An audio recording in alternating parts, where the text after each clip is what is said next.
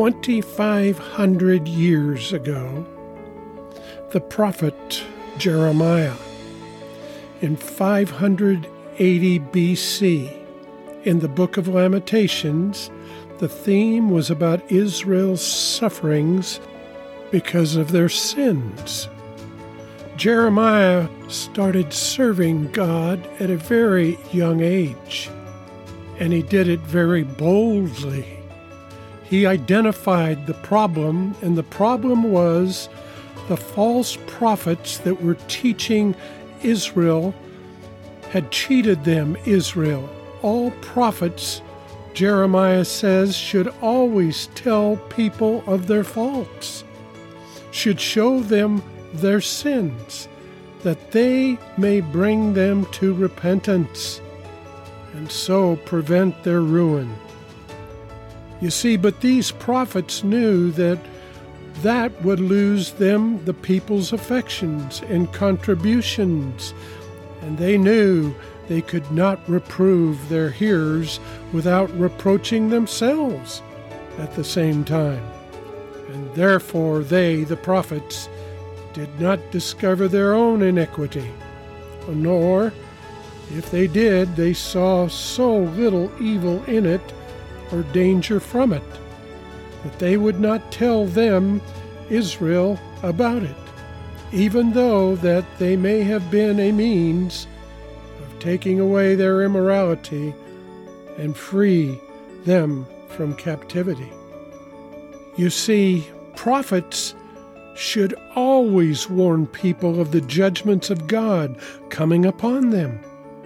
But these wannabes saw for them false burdens the messages they pretended to deliver to the people from God they knew to be false and falsely certified to God. So that by soothing them up, Israel, soothing them up in carnal security, they caused their exile instead of speaking the truth and provoking repentance. Well, hello, everyone, and welcome to the program. I'm Neil Parks. We've been in the book of Hebrews, and I must say that what we as followers of Jesus Christ are seeing and hearing about in Israel and around us as well in 2023, in these last few weeks of October, is striking in comparison to what was happening to Israel in 580 BC. Now, Hebrews 13, verse 8, Jesus says Jesus is the same yesterday, today, and forever. Now, I feel this scripture comes to the forefront because of what is happening in Israel and the other countries that surround Israel so as to understand that in the days of Jeremiah, the Old Testament prophet, and the similarities are astonishing to say the least. Sin is sin, and there are consequences. The first message Jesus ever spoke was repent or perish. He spoke it to Israel, and they crucified him. Now, 2,500 years ago, Jeremiah's heart was broken for his countrymen because they ignored God's will to be done. He was referred to as the weeping prophet. 90% of all Israel hated Jeremiah because of the conviction that God spoke through him.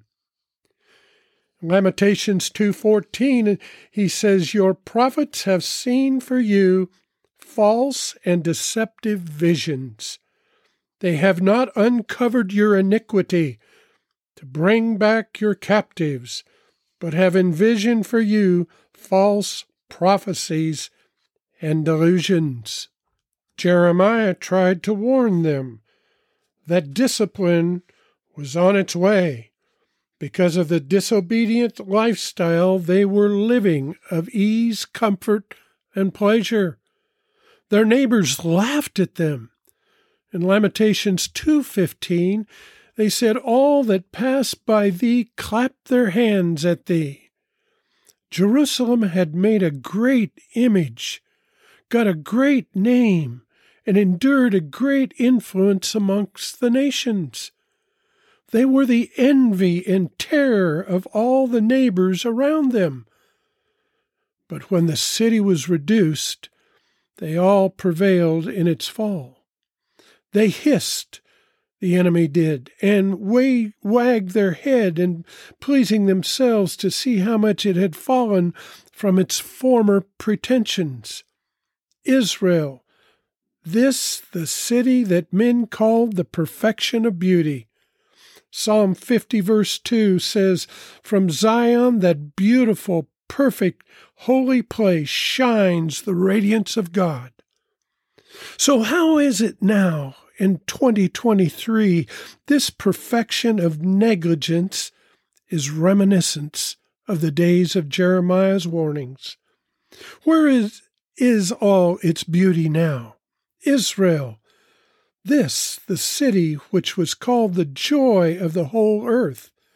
Psalm 48 2, which rejoices in the gifts of God's bounty and grace more than any other place, in which all the earth rejoiced in. Where is all its joy now, and all its glory? You see, the enemies triumphed over them in Lamentations 2.16. Those that wished ill to Jerusalem and her peace now vent their spite and malice, which before they covered. They now open their mouths, even they amplify them. They hissed and gnashed their teeth in scorn and indignation, and said, We have swallowed her up. It is our doing and it is our gain. It is all our own now. The enemy boasted then and boasts again in 2023. Jerusalem shall never be either courted or feared as she has been. Certainly, this is the day that we, Israel's enemies, have longed, looked for. We have found it. We have seen it. Ah, so we have it, they said. So for generation the Judeans have looked upon the temple in their midst as a comfort and even a protection. Jeremiah stood before the temple and preached to the same people that they should not trust in the lying words of false teachers and prophets. Change your ways and stop what you're doing, and I will let you live in this land, Jeremiah preached. Do not rely on the misguided words. But they, Israel, still shouted, The temple of eternal, the temple of the eternal, the temple of the eternal, as if the temple's presence alone will protect you. Jeremiah 7 3 and 4. Even good things from God, you see, can be misconstrued to turn us away from Him. Now the temple itself will be brought low because of the hard hearts of the people. My listeners, the Bible says in Hebrews 13:8, Jesus Christ is the same yesterday, today, and forever. What we are witnessing in the Middle East right now is exactly what was going on 2,500 years ago, as the prophets told Israel. Isaiah 7:14. Isaiah said, Therefore the Lord himself will give you a sign. Behold, the virgin shall conceive and bear a son, and shall call his name Emmanuel God with us. You see, Jesus was on his way then to forgive all the sin of mankind, but they rejected him when he arrived. Israel was warned then, and now his return is imminent again.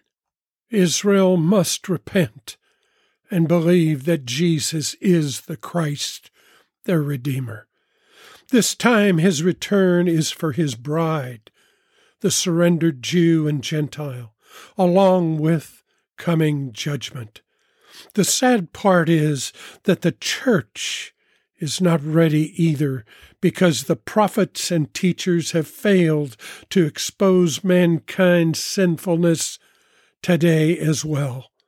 Lamentations 2:14 says, "Your prophets have seen for you false and deceptive visions. They have not uncovered your iniquity to bring back your captivities, but have envisioned for you false prophecies and delusions." Jesus answered him, Nicodemus, when asked, How can he be saved? Jesus said, I assure you and most solemnly say to you, unless a person is born again, reborn from above spiritually, transformed, renewed, sanctified, he cannot ever see and experience the kingdom of God. John 3 3. You see, there is now no distinction in regard to salvation, Paul is writing. Neither Jew nor Greek. There is neither slave nor free. There is neither male nor female. For you who believe are all one in Christ Jesus. No one can claim a spiritual superiority. Verse 29 of Galatians 3 and if you belong to Christ, if you are in Him, then you are Abraham's descendants and spiritual heirs according to God's promise. Paul, Galatians 3 28 and 29. My friends, the bride that He, Jesus, is coming for is not in bits and pieces or you might say denominational or religious movements. Leadership today must teach and expose the sin that condemns. Repentance is the same yesterday, today, and tomorrow. I say, let's pray. Almighty God in heaven, we come before you right this very moment. We come humbly before you. We come because of who you are. We come, Lord, privileged to be forgiven of our sin. We pray right now that Israel will repent. We pray right now that the prophets would, would be the prophets that you send and not of man and his desires. Father God, we lift up Israel. We lift up all the listeners here today. We lift up the Gentiles. We lift up all mankind. You came for all to be saved, Lord. And we thank you and we give you the glory for it. In your precious, precious name, Jesus. Amen and amen. Oh, my friends, what a day we're living in. I just pray that we please be faithful to our Lord. God bless each and every one of you. And until next time, I'm Neil Parks.